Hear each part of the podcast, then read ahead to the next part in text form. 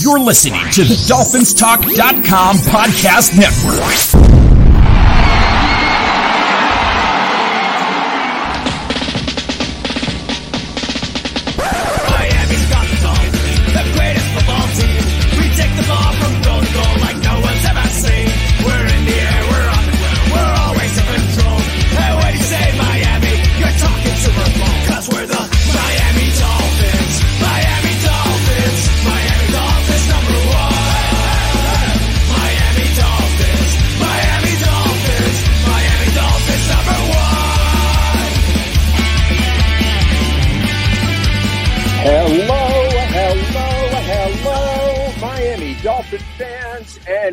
Welcome to the same old Dolphin Show, sponsored by BetUS, part of the DolphinsTalk.com podcast network.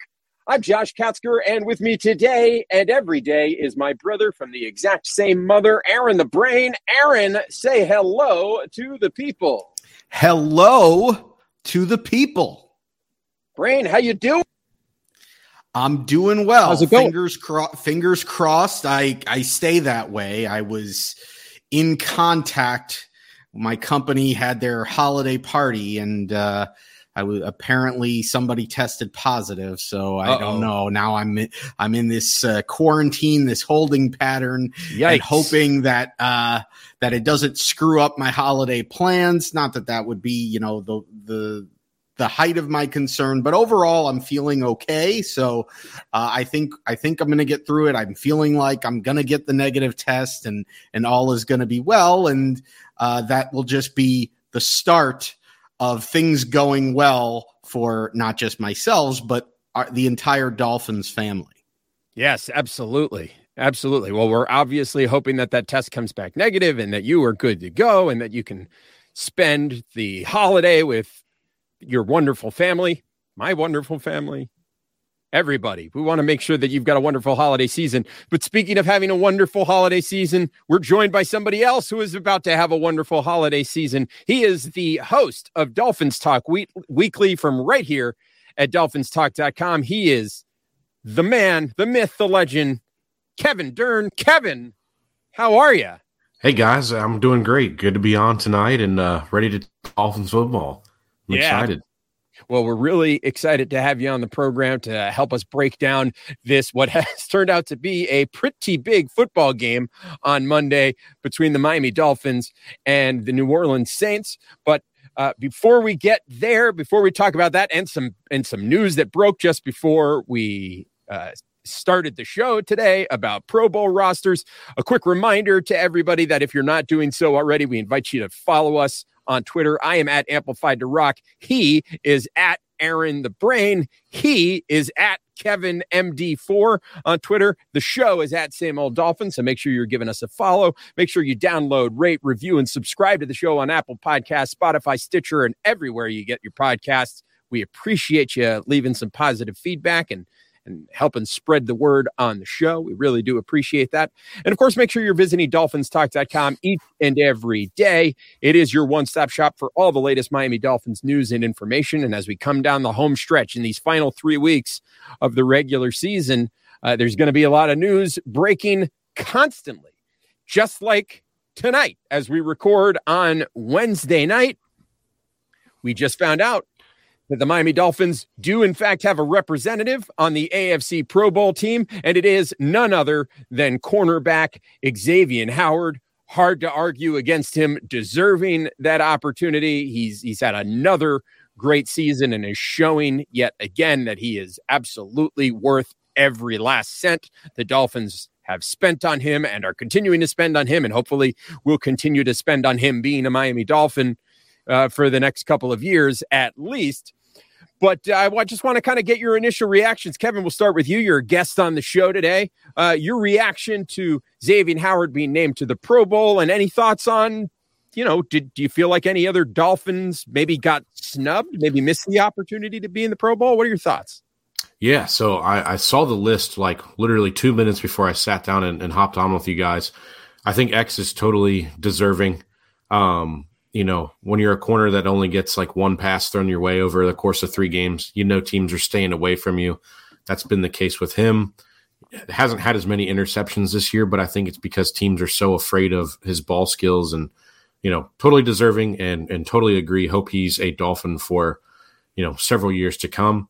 Um, as far as snubs go, the, I, I, don't think he was ever going to get it just because of the statistics, but I think Emmanuel Ogbah has had a great season. Mm-hmm.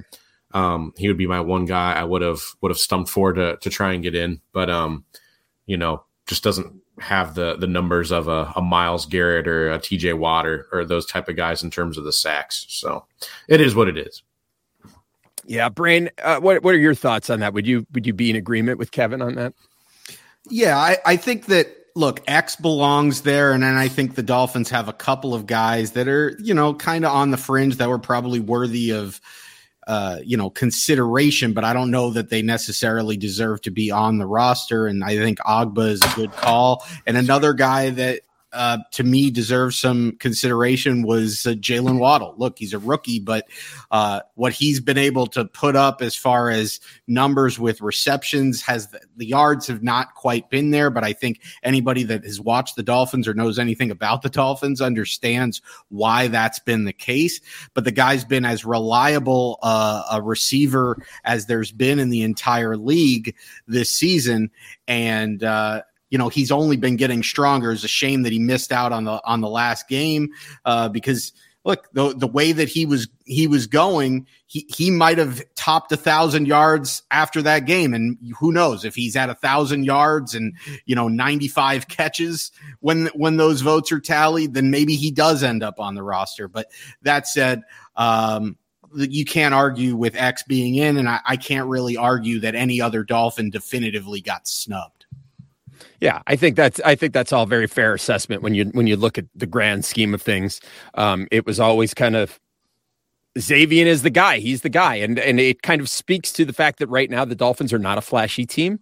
They don't have a lot of star power. They've got a lot of guys on the roster that are just out there getting the job done. And quite frankly, when you're a player that's on a roster that starts the season one and seven, that's where most of those picks are that's where most of the the you know the voting and the consideration for wh- who's going to make the pro bowl that's where it happens. It happens the first half of the year right? And a lot of these guys that come on late you're you're not going to get that same kind of attention.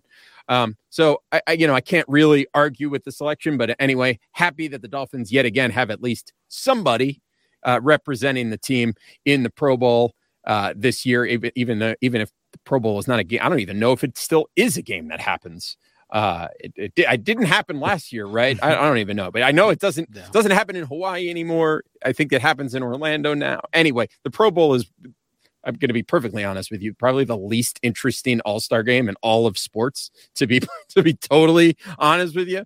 Uh, but you know anyway whether the dolph whether you watch it or not we'll see what happens. It, I, at least the fact that they moved it to the week before the super bowl it makes it a little bit better it helps cushion that blow when you've got that week of no football.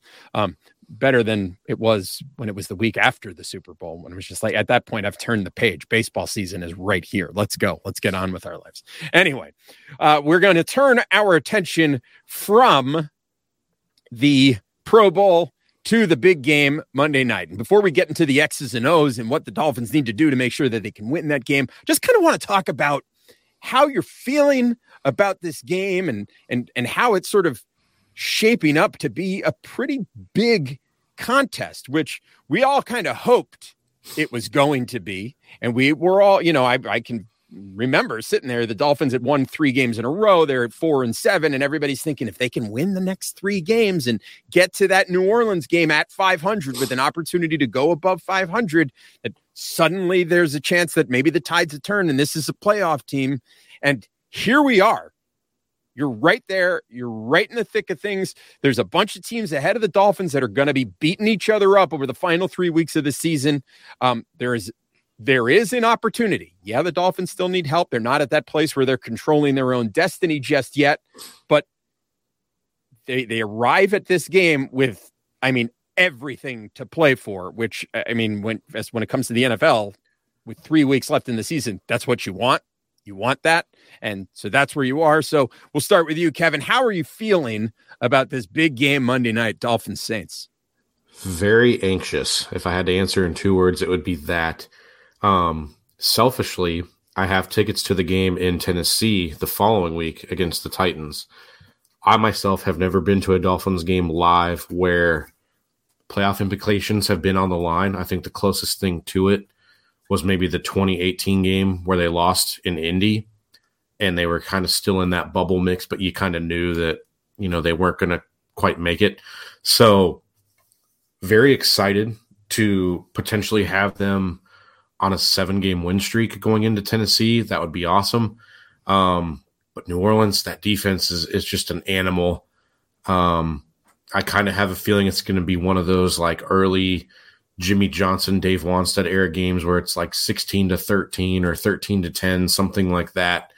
Um, might not be good for the TV ratings, but I mean, I'll be glued in every second. I hope they win. I really do. Um, just to keep the the winning streak alive and, and meaningful football for another week. Absolutely. I'm totally there with you, especially being really anxious, which mm-hmm. again, that's an exciting place to be when you're anxious yes. about a game that is taking place, you know, two days after Christmas. That's that's an exciting place to be as an NFL fan. Brain, how are you feeling about this game overall? I mean, this is where we wanted to be. I'm I'm excited about it just because, like, hey, we got a Monday night game. It's gonna have playoff implications. Uh, it's against another team uh, that's battling for a playoff spot. So to me, it's I'm I'm kind of approaching this as all right, this is a test. The last 3 weeks was more about like all right, just take care of business so that you can get to the final exam. Uh, I wouldn't necessarily call this the final exam, but we've now we've now reached uh, you know the last these last few weeks where uh, each week it kind of becomes a progressively harder test. Um, but in order for those next two weeks to have any significance, you've got to win this week. Uh, so I'm not at the point yet where I'm just super excited or even excited enough to really be anxious about it because I'm still very much in wait and see mode, sort of expecting the inevitable, which I've been expecting all year long, is where the Dolphins are going to fall short. Um, but we'll see. I'm I'm open to being proven wrong. Absolutely, absolutely. Well, I think I think all of us are, you know, anybody that's been a Dolphin fan for any, period of time, you know, especially if you've been, you know, longer time as as the three of us have you you you get to that point where you're almost expecting the heartbreak. You know doesn't make it any easier when it happens but you get to that point where you're you're kind of just waiting for that other shoe to drop. And hopefully you know maybe hopefully this is the year that it doesn't happen. But at any rate it's all there for the dolphins to play for as they come in to the final week of the season. It's all it's it's looking up there is even a scenario and a couple weeks ago brain we talked about this we talked about I'm going to be really excited for the playoffs or, or, the possibility of the playoffs if we can get to a, a, game week where, if everything goes the right way, the Dolphins find themselves in a playoff spot. And if everything goes the right way, there is a world where the Dolphins end up as the seventh seed at the end of the day on Monday. So it a lot has to happen. Some things that maybe are not so likely, but it's certainly a possibility. And again, just having that possibility is something that is pretty exciting. Excuse me. Lingering effects of this cold still still coming at me. But let's shift our attention to this game and the the X's and O's of it. Let's start if we're going to look at this game and how the Dolphins are going to against the odds win the game in New Orleans. Well, maybe it's not against the odds, but how they're going to win this game in New Orleans. I think the place you have to look is how the Saints defense matches up with the Dolphins offense. Some quick numbers against this about the Saints, excuse me. They're fourth in defensive DVOA in the league, sixth in the NFL in points allowed, allowing only 20.4 games, 24 20.4 points per game. They're 13th in the league in yards allowed, 336.9. When it comes to passing, they're giving up 240.2 passing yards per game, 96.6 rushing yards per game. The Dolphins' offense 25th in offensive DVOA, 23rd in yards per game, 16th in passing, 28th in rushing, 22nd in scoring. When you look at those ingredients, it looks like we're headed towards trouble here. So, Kevin, you've been looking at this. What is what is the best formula for success for the Dolphins on offense against this stout Saints defense? I think first and foremost, what they did against Carolina. I think this might be the best group of defensive ends, like first through fourth or fifth, however many guys the Saints have been rotating that we've seen all season. So to me, you know, you've got to get the ball out quick. They're a pretty good run defense. I know we had a big game against the Jets last week. Uh, I'd be pretty surprised if that replicates itself again on Monday night. So I think it's one of those things where, like Carolina, you have to use sort of the short passing game as your running game. Get the ball out quick, get it in Waddle's hands, use a bunch of different constraint plays, like all the little screens and end arounds they've been giving to Albert Wilson. This is the week to give them to Jaylen Waddle and, and let the guy basically make plays into a punt return. And, you know, I think good Tua has to stay good Tua throughout the entire game. You can't have you know, the pick six last week was awful. You bounce right back. I think the Saints defense is too good to count on yourself bouncing right back. So you've got to, Tua has to be at that level throughout the entire game, I think. And those would be kind of my my three offensive keys. Um, you know, just keep it under control, use a couple gadget model and and hope Tua can kind of stay at that that same level all throughout. Yeah, it's an important key to this one is is going to be the consistency of Tua. Brain, uh, what what are your thoughts uh, about what the Dolphins need to do offensively to deal with this incredible, ferocious defense that is almost certainly going to land Dennis Allen a head coaching job next season? Yeah, so I completely agree that uh, the biggest issue is going to be how the offensive line handles the pass rush of the Saints. And so, yes, you have to get the ball out quick, but I, I also think you have to run the football. Uh, I, I think, look, when you run the ball, that's going to keep those ends honest. And th- it's kind of weird when you look at what the Saints have done in their totality uh, for the entire season. They have the best run defense in the league when it comes to yards allowed per attempt. But over the last month or so, teams have had success running the football on them. Uh, the you know the Eagles, granted, that's what they do. They put up uh, you know big time yardage against them on the ground. Uh, even the Bucks last week, while they didn't put up big numbers and they ended up with a goose egg on the board, they did have some success running the football. So I think there's going to be. I, I don't think that you can afford to abandon the running game, particularly with this Dolphins offensive line, how poorly they are in pass protection. So you've got to keep this game close and you have to you cannot let, allow yourself to get one dimensional, even if the running game struggles early in the game. And that's why, uh, it will, we'll get, we'll get into the defense. So we'll kind of segue into this really, the the most important factor for the for the offense is the defense keeping this game close uh, so that they can afford to not go one dimensional. Yeah, no, I agree with you completely on that. And as, as uh, Kevin's co-host Chloe is is trying to get in, she's trying to do a run in here on the on the show. Um, but and I, so I think she agrees with you as well that the big thing is that the Dolphins are going to need to keep this game close and and so that they can stay multidimensional. And to me, that big key is what we saw last week was the success of having Duke Johnson be your primary ball carrier for this game. And we saw and we saw the same thing with Duke Johnson that we saw previously with Phillip Lindsay. And we talked about this in the in the recap show is that that decisiveness and that ability and the vision, the ability to make the cut and to make a man miss is something that we have not seen so much of from uh, Salvon Ahmed and Myles Gaskin. And having that having that ability, having that running back that is able to make that extra cut or to make the decisive move so that you can take what would maybe normally be a two yard gain and turn it into a four and five yard gain becomes really important. And to take what was a five yard gain and turn it into maybe an 8, 10, 15 yard gain,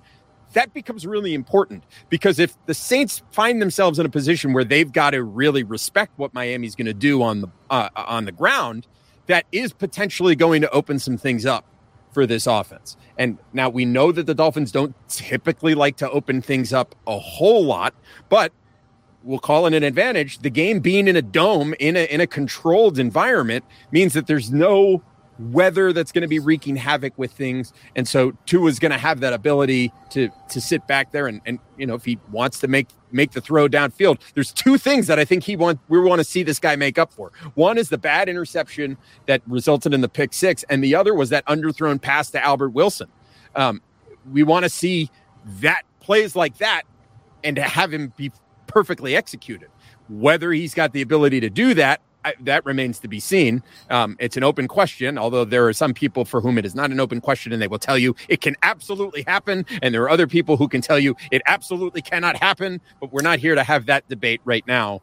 Um, I'm just hoping that if if that opportunity arises again, that next time the pass is in the right place. So uh, these are all going to be important things to get past what is a a very tough defense led by the Saints. Any any other thoughts from either one of you on on the offensive side of the ball before we talk truly about the other side of the ball and, and do a manscaped commercial brain? Yeah, I just think, you know, kind of piggybacking off of what Kevin said earlier about Tua, uh, it's to, to me, it's not about him having the downfield pass. Yeah, we'd all love to see that. But I think realistically, based on what we've seen throughout not just this season but o- over his career now which is what 18 starts 17 18 starts? Uh, that's not necessarily something that is a you know in his arsenal. It's certainly not a go-to play in his arsenal. If it happens outstanding. But where he excels is that short to intermediate passing game and just being precise. Just you know, if he has another one of these games where he's at 80% completions and he's putting the ball in spots where guys can make plays after the catch, that's that's just as good as as hitting, you know, a, a 30 yard pass every now and then. So uh, he just has to be precise and he can't make mistakes. It has to be a very clean, efficient game from Tua for the Dolphins to have a good offensive game. 100% agree with that. Kevin, and you're nodding your head. Yeah, yeah, totally agree with what Aaron said. Like, you know, if you can get that good Tua the whole game, I think Miami's got a good chance to win. And I'll even give the offensive line a little bit of credit. You know, yeah. pass blocking, I would say probably since the the first Jets game, the away game, I think has improved. You know, they were pretty rough on that Thursday night matchup against the Ravens, and we've kind of seen a nice uptick since then, especially Liam Eichenberg. He had a real bad game against Baltimore, and I, I, you know, the PFF stats are what they are, but I think he's graded out pretty well ever since then. So, you know, kudos to them. And, you know, maybe there is something to having Duke Johnson where you can at least run it a little bit to set up some of the play action stuff. Um, having Michael Deiter back might help as well. You know, New Orleans doesn't have the the true studs inside on the D line that they used to have with Malcom Brown and some of those guys, but still obviously very stout up front. And, and for my money, Demario Davis is, is probably the most underrated linebacker in the game. So being able to to get a body on him will be huge as well. Yeah, absolutely. Absolutely. So I'm really curious to see what the Dolphins are going to end up doing mm-hmm. when it comes to the running back position in this upcoming game, like how they're going to mix it up, wh- what they're going to do. I, I think one thing is clear: it should not be Myles Gaskin being the primary ball carrier on Sunday. I'm not saying that there shouldn't be series where he gets an opportunity, but I, I would really, I think we've seen pretty clearly in the two games in which they played that Duke Johnson and Phillip Lindsay have a better eye for it and and better ability at the end of the day. Um, you know, it's it's that thing about you know, like I've said before, Salvon Ahmed, Myles Gaskin, there's nothing wrong with these guys, but they're replacement level running backs. And what you see is that when you have somebody who is uh, you know, even a little bit above replacement level, it makes a significant difference. So I'm hoping to see some of those. I'm hoping to see a lot of Duke Johnson and Phillip Lindsay on Monday night. Yeah, and I'm going to go one step further on that. Not only uh, should Duke Johnson be the primary ball carrier, but because Phillip Lindsay is back, because of you know his ability in pass protection, he's probably your third down back. So Myles Gaskin probably goes to a pure backup role, sort of just the spell running back. Of course, if Duke Johnson struggles early, it might be one of those situations where they kind of go with the hot hand. So if Duke Johnson gets the first couple of series and struggles, and then Myles Gaskin comes out there and is lighting the world on fire, then you probably stick with him. And I think that's probably the way that they're going to go about this thing for the remainder of the season, provided all of them stay healthy. But I think that's that's where they've got to go. I think Duke Johnson gets the first shot on first and second down, and I think Phillip Lindsay is your third down back. All right, there it is. So we'll see. We're going to move to the other side of the ball here in just a moment. But first, hey, fellas, this episode of the Same Old Dolphin Show is brought to you by our favorite producers of ball trimmers, Manscaped. The global leaders in below the waist grooming are leaving 2021 with a new product. So clean yourself into the new year with their ultra premium body wash. Also, special offer alert use the code Dolphins Talk for 20% off and free shipping at manscaped.com. 4 million men already trust Manscaped, so it is time to join them. Guys, what, Brain, Kevin, what were the highlights of your 2021 and, and what is it that you're really looking forward to in 2022? Hmm. That's a tough question. Yeah. I mean, well, I would say, you know, for me, uh, it, it's a few things. Uh, you know, I, I kind of started my new job uh, back in the in the fall, but it didn't really start picking up until springtime this year. And so, I, the wife and I had actually moved down from Tampa literally a week before the world shut down. Um, and so we were living uh, with the in laws. It was really only supposed to be a couple of months, but that turned into a little over a year. And once things started ramping up with work this spring, we were able to get ourselves into a new place. And so getting it, getting back into our own space, uh, just the two of us for the first time in over a year was definitely a, a highlight for me. Uh, and, and with, uh, the job going so well and and you know getting to go to a Dolphins game and sit club level with at like the 30 yard line. Uh, oh, really excellent seats for that Let's game go. last week. I mean, that's a highlight. That's like the first Dolphins game that I've been to in over a decade. That's oh, great. Man. That's a great highlight. Kevin, what, what are your what's your highlight of 2021? Um, well, we were talking about this a little bit before we went live, but We've got a, a, daughter who's almost two, so let's go. I think getting to uh, to do Christmas and New Year's and stuff with the family this year, where she can kind of understand what's going on, will be cool. Yeah. And then, I guess personally for me, um, I think we've talked a little bit about this, but actually, am in the process of going back to school, getting my MBA. Um, just finished up a class this past weekend, and I'm about halfway done. So hopefully yeah. August, August, September ish will be officially done with that. So looking forward awesome. to, to, kind of finishing out.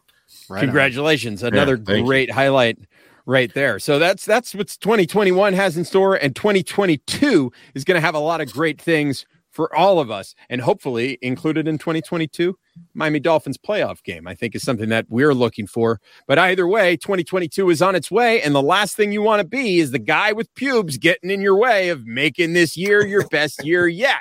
2021 sucked for the most part except for the things we just talked about. That's why Manscaped is making a splash and upping their grooming game. Their signature Lawnmower 4.0 is here to take down every pube in its path.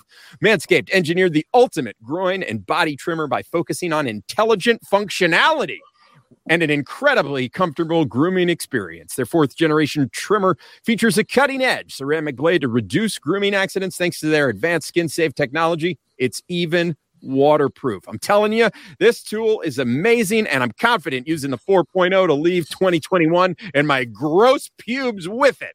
You know what else I'm confident about? Smelling like a million bucks.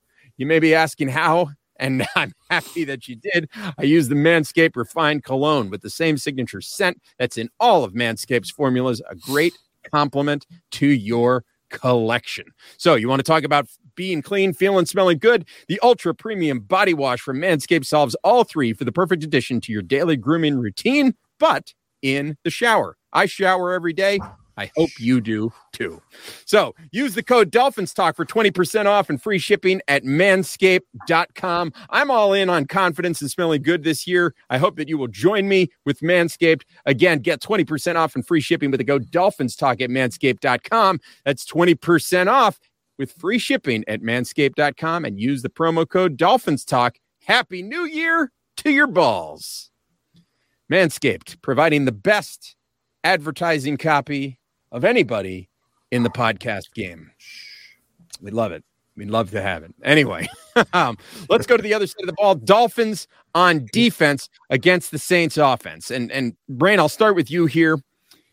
We know that Taysom Hill is not the most efficient quarterback in the world when it comes to his ability to pass the ball downfield. He's got an arm, but he, he's not the most accurate He's not the he's not the best at, at going through the progressions. In a lot of ways, a lot of his shortcomings are the same kind of things that you hear a lot about with with Tua Tagovailoa, quite frankly. Uh, he, but he is a very athletic and mobile quarterback, and we know that that has provided problems for the Dolphins before.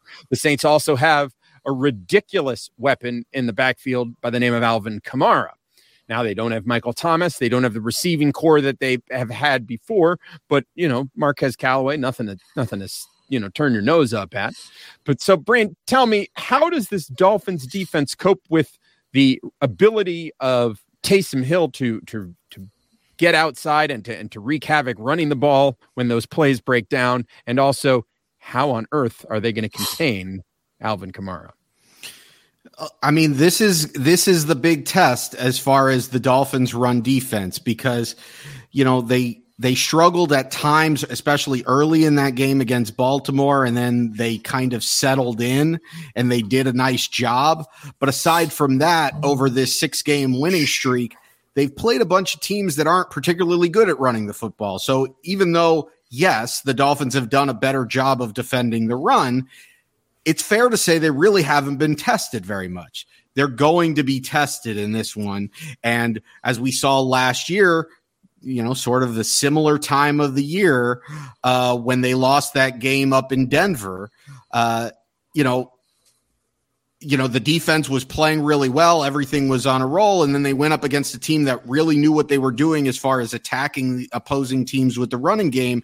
And they just got beat up. They got run all over. And you have to imagine that's exactly what the Saints are going to try to do in this game is they're just going to try to beat up the Dolphins. I'm sure the Saints would like to run the ball 40 times or more if possible in this game. Uh, Obviously, the strength of the Dolphins is their pass rush, their secondary. We don't know what this Dolphins run defense really is. We know that they've played better, but again, they haven't truly been tested. So I think this is a huge test. And I think probably where the game is going to be won and lost in my mind is whether the Dolphins can hold up against the run. As far as containing Alvin Kamara, like it's more than just stopping them in the running game. It's probably he's probably more dangerous catching the ball out of the backfield. Fact is, he's just a special player, so he's going to make plays here or there. The thing that you have to avoid is you have to avoid the huge back-breaking plays. The Saints aren't going to kill you, even if they could run the ball well. They're not going to kill you if they're not getting 40, 50 yard chunk plays. If you make them have to grind out 15, 16 play drives, they may do it on occasion, but the odds are at some point your defense is going to make a play. At some point, they're going to have a negative play on offense that's going to make it difficult to overcome. We talk about it all the time when the Dolphins have the ball that it is difficult to consistently score touchdowns when you have to have these 12, 13, 14 play drives. The Dolphins need to just not allow the big play, even if it's bend but don't break and you give up 350 yards of offense. At the end of the day, it's about the points that you give up. And that's where the, the Dolphins need to come up big. They just need to not allow Alvin Kamara to break the big 40, 50 yard plays. Those could be backbreaking. If they can, if they can contain that, uh, they're going to stay right in this football game. Yeah, and we and listen, the Saints are not like some offensive juggernaut. They're 21st in total offensive DVOA, 26th in total yards per game, 30th in passing yards per game, but 15th in rushing yards per game, right? And they're only scoring about 22 points per game. So it's not like they're some huge offensive juggernaut. In fact, in that game that they won against Tampa Bay last week, they only got 3 field goals, and that's what they, you know, and that's what was enough to win them the game because their defense is so ferocious, and that's kind of what they've written to the 7 and 7 mark. And they've also had had inconsistent play from the quarterback position. They had Jameis Winston, who goes down with an injury. They got Trevor Siemian, and then Siemian goes down, and now they've got Taysom Hill, and Hill is the guy, right, that they're riding with. And, and you know, for all of his ability as a jack of all trades um, and a trick play god, he is, you know, not the greatest quarterback in the world. So, Kevin, uh, your thoughts on what the Dolphins can do defensively to keep the Saints in check here? Yeah, so I'll echo kind of what Aaron said. I think the number one key is taking away Alvin Kamara. I had some time to look up some of the numbers for this. So not only does he lead the Saints in rushing attempts, he's got 184, but he's also got the most catches out of everyone on the team with 38. And you know, the Dolphins haven't, like Aaron said, haven't played many rushing juggernauts other than Baltimore, but that's more kind of the the Lamar Jackson factor. But going back winning streak at least, and really back to the Jacksonville game is kind of when they started to turn it around. They've done a pretty good job of taking away lead backs. You know, Christian McCaffrey, 10 touches for 35 yards. Saquon Barkley had 11 for 55. One of those was a 23 yard run that they kind of caught Miami in the wrong grouping on in a no huddle situation. So really, it's more 10 for 32. And then even the Jets, the first time we played them, Michael Carter had nine carries for 63 yards in the first matchup, had just eight for 18 on Sunday. So they've done a pretty good job of that. And I think if you can kind of contain Kamara, and honestly, Mark Ingram might scare me a little more running the ball, just given his mm. physical style, straight ahead, north south runner, than Kamara does. If you can control Kamara, I think you have a good shot. And then as far as Taysom Hill, make him be I'm sorry, Chloe's a little excited is, about this one. She's very upset about yeah. Taysom Hill. I can tell. she's she's mad because she's a 70 pound pit lab that thinks she's a lap dog, and I won't let her sit on me right now. so ah, sorry, see, Chloe. That'll but, do um, it. So I, I haven't had a chance to go watch these games, but I don't know how many of these are designed runs and how many are scrambles. But Taysom Hill's had 11 carries each of the past three games. I think Tampa Bay held him to like 35 40 yards, but he had 11 for 73 and two touchdowns against the Jets. He had 11 for 104 against Dallas. Now, mm. Miami over this win streak, they held Lamar Jackson under 40 yards. You know, they hit Cam Newton so much he got benched in what the late third quarter, early fourth quarter. Never really got the quarterback runs going. So this will be a test to see if that continues because I think New Orleans is, especially if Ramczyk and Terron Armstead are back, this is the best offensive line we'll face all season. Yeah, and it's here's here's the thing that we haven't mentioned at all in all of this. It's that the National Football League is in the middle of a well, not just the NFL, but you know, the entire United States and the entire world is in the middle of this Omicron spike in uh, you know COVID nineteen cases, and we've seen how quickly a team can lose a chunk of its players. As of right now, the Dolphins have not been significantly impacted. Obviously, they they lost uh, Phillip Lindsay and Jaylen Waddle and Jevon Holland for the last game. Uh, they've got Waddle and Lindsay back. Holland was taken off the COVID reserve list, but somehow hasn't cleared protocols. There's some gray area there. So we, we still don't know whether or not we're going to have Jevon Holland by, for Monday night, although it seems likely based on just how things have been progressing. Um, and as of now, I don't, I, I think the Saints, the only player of note that is on the COVID list for the Saints at the moment is, is Adam Trautman.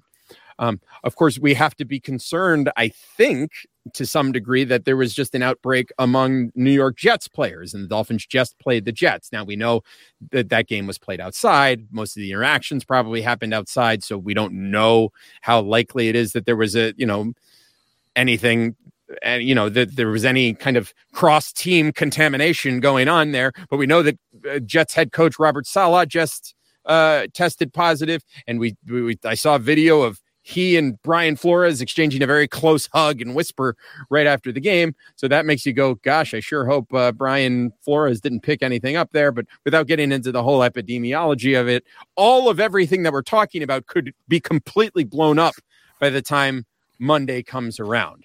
So hopefully it doesn't. Hopefully everything stays, you know, where it is and everybody's able to be healthy. And, you know, if there's an injury issue, okay, it's an injury issue, but hopefully everybody else is is okay. Uh, you know, who just went on the list now that I'm thinking about it is Robert Jones, um, who who played a just, little bit in the Justin just when Coleman did too.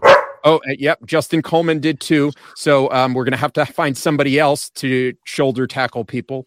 Um, on on Monday night because you know Justin Coleman is very good at tackling people with his shoulders, but not using his arms. Well, he's not good at tackling people with it. He's good at trying to tackle. He's good at throwing his, his, body at people. he, right. He's terrible at. Ta- he's allergic to tackling people. Please go um, down. But um, let's be sensitive. You shouldn't say he's allergic. You know, it may have been the COVID. Well, speaking of COVID, uh, the the other thing to keep in mind here is that the NFL has changed their policy on yeah. on COVID testing. Yeah. And essentially uh unless guy what are they? They're not even going to be testing guys if they've been vaccinated if they if, if they're been vaccinated if they're vaccinated and asymptomatic then they're not testing them. So right. I mean, talk about, I mean, they're essentially just sweeping everything under the rug to try to get games in. But I mean, that essentially, if you're, if you're a player or if you're a coach, I mean, if you've got a little bit of a scratchy throat, it, this is like, well, just don't say anything. Yeah. Well, that, and I don't, don't want to get into the politics of all of that and all of the games that people might play, but there certainly seems to me that the NFL has incentivized hiding any symptoms that you might have um, with with these new rulings. But I, I, don't. Eh, needless to say, the COVID thing is still out there, and it's still affecting teams in a very real way. I mean, it, you know, and it's impacting the Dolphins kind of in a roundabout way right now, sort of tangentially, because the Kansas City Chiefs, who play the Pittsburgh Steelers this week, have a bunch of guys on the list, including Tyreek Hill and Travis Kelce, and they are playing the Pittsburgh Steelers this week. And I'm sitting here going, are the fates really going to align to allow the Pittsburgh Steelers to somehow sneak into the playoffs and they somehow get a cheap win over a decimated Kansas City Chiefs team?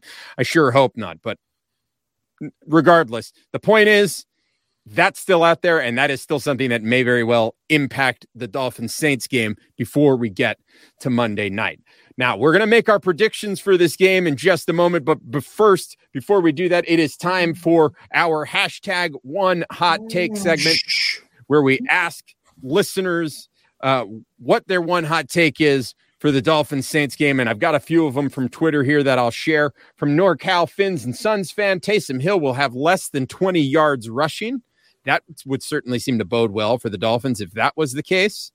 Uh, we've got, oh, at Dolphins Talk Tom says Tua will throw three touchdowns and Taysom Hill won't eclipse 200 total yards. Again, something that would seem to bode well for the Dolphins. Steve Lamb says Tua has more rushing touchdowns than Taysom Hill. I like the I, I like the sound of that. Uh, we've got uh, from at Dolphins Talk from Mike Oliva. He says Duke Johnson has another 100 yard rushing game.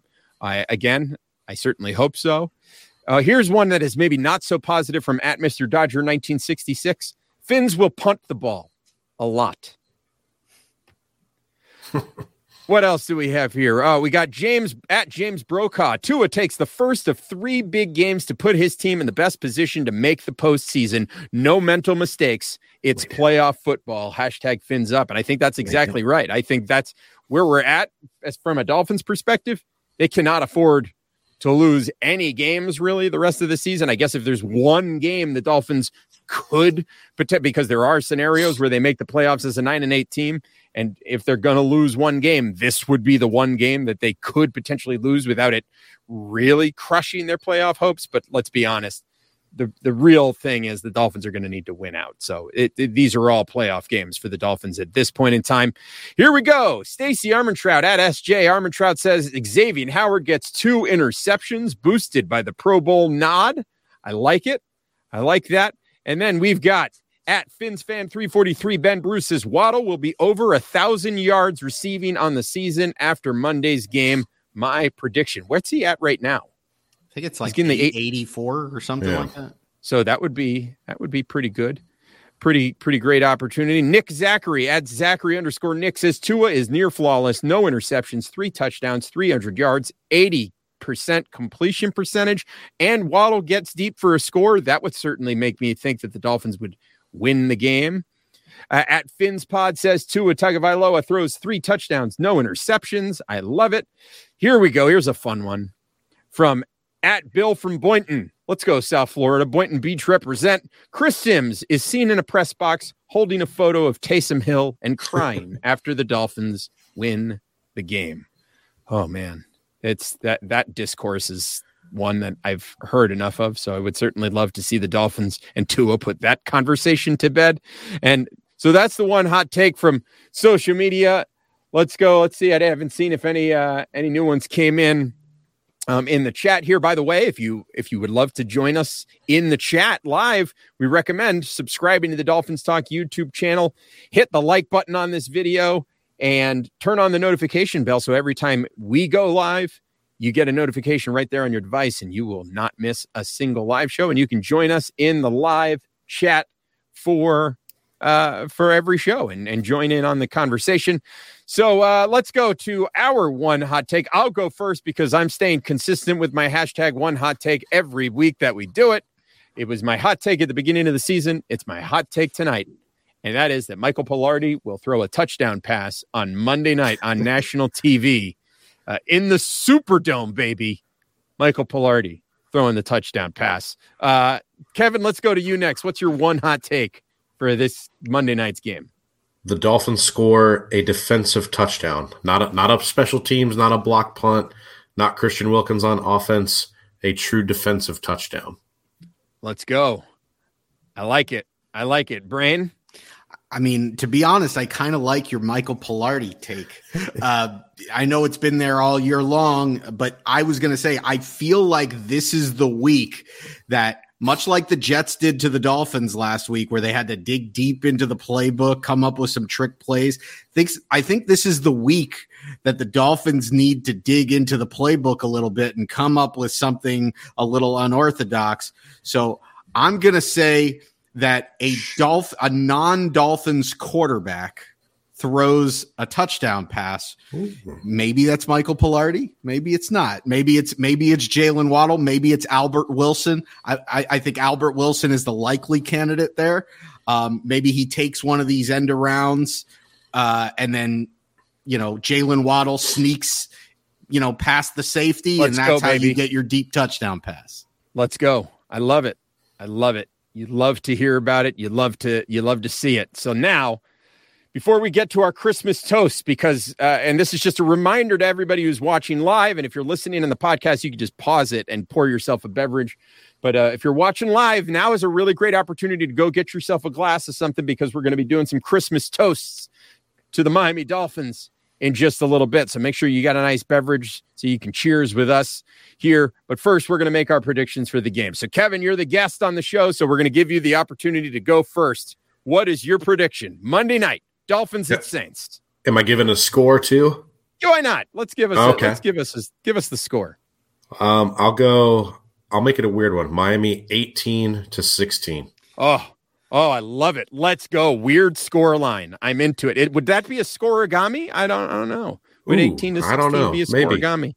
I'd have. Somebody, we'd have to check that one out. Somebody at scorigami and, and let me know if that would be in fact a scorigami, but a good one. An 18 to 16 win predicts Kevin Dern. Brain. I was also I was also seeing 18 in the score for some reason. I was thinking I was thinking 19 to 18 in favor of the Saints. Ooh. Okay, so you you see us lo- are we losing on a heartbreaker? The Saints kicking a field goal as time expires? I see it as uh yeah, just that. The Dolphins fall Ugh. behind, get Whoa. back ahead, uh maybe maybe miss a two-point conversion that would uh that would make it a 3-point game or something like that. Uh and and well, I don't know. At some at some point the Saints are going to have the ball with a chance to win the game and the defense which has carried us through this winning streak will fold just in time to break our hearts. Oh, oh, it's devastating. It's Wow. devastating. Well, I'm going to make my prediction here, and it's uh, it's going to be an ugly affair. It's going to be a frustrating affair, but I believe, I believe the Miami Dolphins are going to get the win. They're going to win this game, and they're going to win it by a score of 15 to 12. All field it's not- goals? Not no, it's not all field goals. They're not winning the game five to four on field goals. No way. There's a touchdown. There's maybe a two point try. Maybe there's a couple two point tries, but yeah, it's gonna be it's gonna be one of those. safety thrown in there. Yeah. Yeah, we get some weird stuff. I, I think we're gonna see some weird football on Monday night because it's it's two defensive teams with not terribly high octane, super potent offenses. So we're gonna see just some weird stuff. Have I we have we have we heard what uniforms Miami is wearing? Because I saw Uh, New Orleans is doing the all black and blacking out the dome. That that deal. Oh well, then I would hope the Dolphins would be in all white. Yeah, go stormtroopers on them. can we get Let's white go. throwbacks? Oh, we'll get the Fin Troopers out there. Yeah. Shout out to at Fin Troopers. They're out there.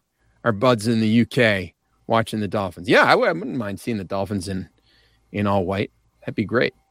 I'd be into it. I, we we have heard that the Dolphins are going to wear the throwbacks for the final game of the season at home against the Patriots. So that's exciting. But all right, so there it is. We've made the predictions. So now it's time to make some Christmas toast. But actually, before we give the Christmas toast, a quick word from another sponsor, and that is our friends at BetUS. Life is back on sports betters, and BetUS has your NBA, NHL, UFC, PGA, and yes, NFL betting lines up for their 27th year and live betting on all of it. Log in to betus.com or call 1 800 792 3887. That's 800 79 Bet US.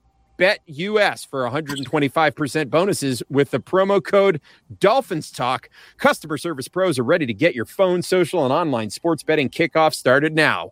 Play with the proven mainstay in the industry, Bet US. You bet, you win, you get paid. BetUS.com. And that sign up bonus code is again Dolphins Talk. So make sure that you use it and get yourself set up. All right. So it is the Christmas season. It is our last show before Christmas. So we thought we'd have a little fun on the show today. And also, you know, because we're, you know, if you're if you're like us, you're like me, it's Christmas week. You may be off of work, you're relaxing a little bit, you're enjoying some libations. And so, you know, every Christmas, a lot of people like to get up and make a speech. They like to to have a toast to somebody. Maybe it's somebody in the family. Maybe it's you know to peace on earth or whatever it is. Well, we're going to do that, and we're each going to give a little toast to something that is the rule is it has to be somehow Miami Dolphins related. So that's what we're going to toast to. But before we toast, we've got a you know part of the the incredible show that is Dolphins Talk Weekly. If you're a regular listener like I am to Dolphins Talk Weekly, you know that Kevin does enjoy a nice scotch and he likes to take a little segment of every show to tell you a little bit about what he's drinking. And so I figured, why don't we do, take that opportunity to do that here? So, Kevin, what are what are you drinking this evening? I came prepared, so we've got it. We'll hold it up.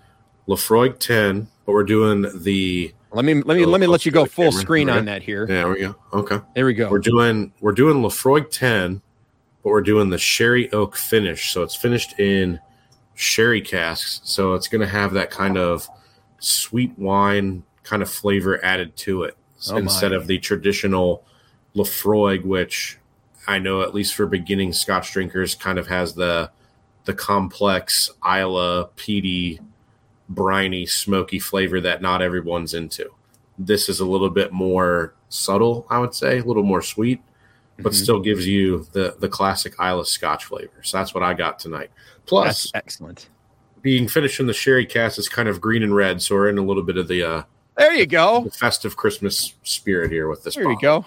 Love that. Yeah. And I got my Dolphins Christmas sweater on, my Santa hat. You know, we like to like to get into the holiday spirit here. Brain, what are you drinking tonight? All right, so I've had it in the shaker because I wanted to keep it cold. So let me give it a couple more shakes Oh, this is fantastic. because I'm having a full blown cocktail tonight. All right, so this is Good actually shaking. my favorite cocktail. This is a very strong cocktail and a very unique cocktail. It is known as the last word, and what it is is is it's equal parts gin, green chartreuse, maraschino liqueur, and lime juice. And My God. uh, aside from the lime juice, all of those I would say are absolutely disgusting just on their own. Yet somehow, when all together, they make this amazingly well balanced, unique cocktail. And oh, I don't know if you can see it, but uh, you know, it's kind of greenish in color for those Here we go. looking at on YouTube. And there's a Luxardo cherry. So there's your red. So your green and red, your Christmas tie-in. Uh, that's that's my drink for tonight. You love to see it. You love to The see it. word. I uh I tonight am drinking private stock, the Johnny Drum. Let me give you a little full screen view of what I'm drinking here. This is Johnny Drum, which is a Kentucky bourbon. It is made by the Willett Distillery, so you may be familiar with uh, Willett whiskey. It looks like a um, it's in a like a looks like a genie bottle when you see it. Um, anyway, this is uh, a, a Kentucky bourbon. It is their private stock. Here's here's the summary on the bottle. It says handmade in the heart of the bluegrass, Kentucky's famous bourbon country, containing only the finest natural ingredients and aged to the peak of maturity, yielding a bouquet character and taste found only in this bourbon. This is our private stock, the proudest achievement in the art of bourbon making. It is alcohol 50.5% by volume, 101 proof. So I'm drinking Johnny Drum tonight. I'm enjoying it. So I'm going to go ahead and uh, while it's certainly not Christmas colored, this is a Miami Dolphins podcast. So while it's not a whiskey glass, I'm drinking it out of the old school Miami Dolphins glass. So I'm going to go ahead and pour it over. They got the uh, got the whiskey stones in there, so I'm going to go ahead and pour it over. There we go. That was a pretty heavy pour. So uh, you know, stay tuned after for uh, the same old Dolphin show after dark because it's going to get crazy here in a little bit. But uh, okay, so what we'll do is we'll each give our toast, and then we'll take a drink, and then the next person will give a toast, and then we'll take a drink, and then the last one will will give a toast and take a drink. And so we invite everybody watching live at home on YouTube to to have a drink with us. If you're listening on the podcast, hopefully you've gone and, and gotten a drink, and you can share it with us here as we celebrate the season. Uh, let's go. Uh, who wants to start? Let's let's start it off with we we got a special guest in the house tonight, Kevin Dern. Kevin, we'll let you do the first toast. All right. So for 2022, we'll keep it straight Dolphins related. Tua is our starting quarterback next year. The Dolphins win the AFC East. Oh, I'll take it. L'chaim. drink to Yeah. That. Fantastic. I love it. Excellent. Brain. Um, so I'm going to toast to Brian Flores. Uh, I was fully on board and then fully off board and ready to say, you know what, screw it, the hell with it. He's just not that good a coach. I'm still not sold that he is a an outstanding head coach. I think there are issues as far as uh, the offensive side of the football and hiring uh, competent coordinators on that side of the football. But that said, to have a team fall to one and seven and lose seven games in a row and not have them quit and have them fight back to the point where we're at right now, where they are legitimately in the mix for the postseason, that takes a good head football coach. So cheers to Brian Flores. Done a, Cheers. done a hell of a job the last couple of months. Absolutely. Mm. Mm. That's really good. All right. Uh, and I want to do a toast. I've got a lot, a lot of people that I want to toast to. But first and foremost, I want to give a shout out, big toast to the Miami Dolphins offensive line. This unit has been derided, and and rightfully so, for large sections of the season. But as the year has gone on, has become a cohesive unit and seems to be playing some of their best football at the most important time of the year. So I want to give a shout out, particularly to the Dolphins offensive line. I also want to give a now we're going to go a little bit outside of the box, but I want to give a shout out to Dolphins Twitter because Dolphins Twitter sometimes you're a complete dumpster fire. But you know what? At the end of the day, we're all cheering for the Dolphins and we all want to see the Dolphins do the same thing, and that's win the Super Bowl.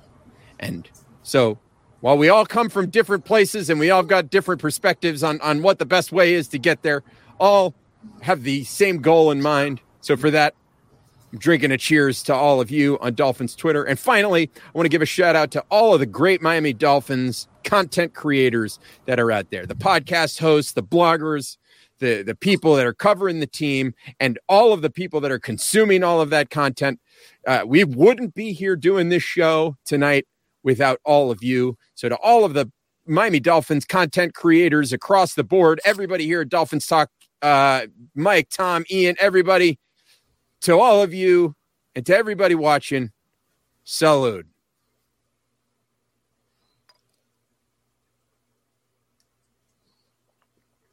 God bless it. God bless us, everyone. All right. So there it is. That is going to bring an end to this episode of the Same Old Dolphin Show. A very fun one to do. Um, reminder if you haven't done so already, make sure you're following us at Amplified to Rock, at Aaron the Brand, at Kevin MD4, at Same Old Dolphins, at Dolphins Talk. Make sure you download, rate, review, and subscribe to the show on Apple Podcast, Spotify, Stitcher, everywhere you get your podcast. Make sure you're visiting dolphinstalk.com each and every day and make sure you are subscribed to the Dolphins Talk YouTube channel that you turn on the notifications bell so you get notified every single time we go live. If we didn't share your one hot take, you're always welcome to tweet it at us. If you want to have if you want to send a toast to somebody, toast us on on Twitter wherever you are. We, we'd love to hear from you. We'd love to hear who you're thinking about this Christmas season.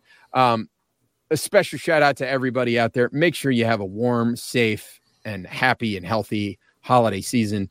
If you don't celebrate Christmas, if you if you already had Hanukkah, we hope you enjoy uh, having a nice few days off of work. And uh, you know, we just hope everybody has. We just want you to stay happy, safe, and healthy. And as I've said many times before, if you're in a position where you can be listening to my voice right now, things ain't as bad as they could be. So Thank you for listening. Thank you for being part of this. We will be back next week. Uh, well, actually, well, I don't want to. We may have. Stay tuned to Dolphins Talk and make sure you're following us on Twitter because we may have some uh, news about what is happening on Monday during the Dolphins game against the Saints. But in the meantime, thank you as always for listening. Thanks to Kevin for being a guest on the show tonight. We appreciate you coming on and having some fun with us, talking some football with us. We Thanks for having it. me. Absolutely. Merry Christmas to you and yours and the almost two year old. We hope you have a blast, and I hope that you've still got a little bit of money left over when all is said and done. It is the holiday season after all. yeah. Brain, I hope you have you and and the wife have a fantastic Christmas. I hope it's great. Everybody listening, we hope your Christmas is great.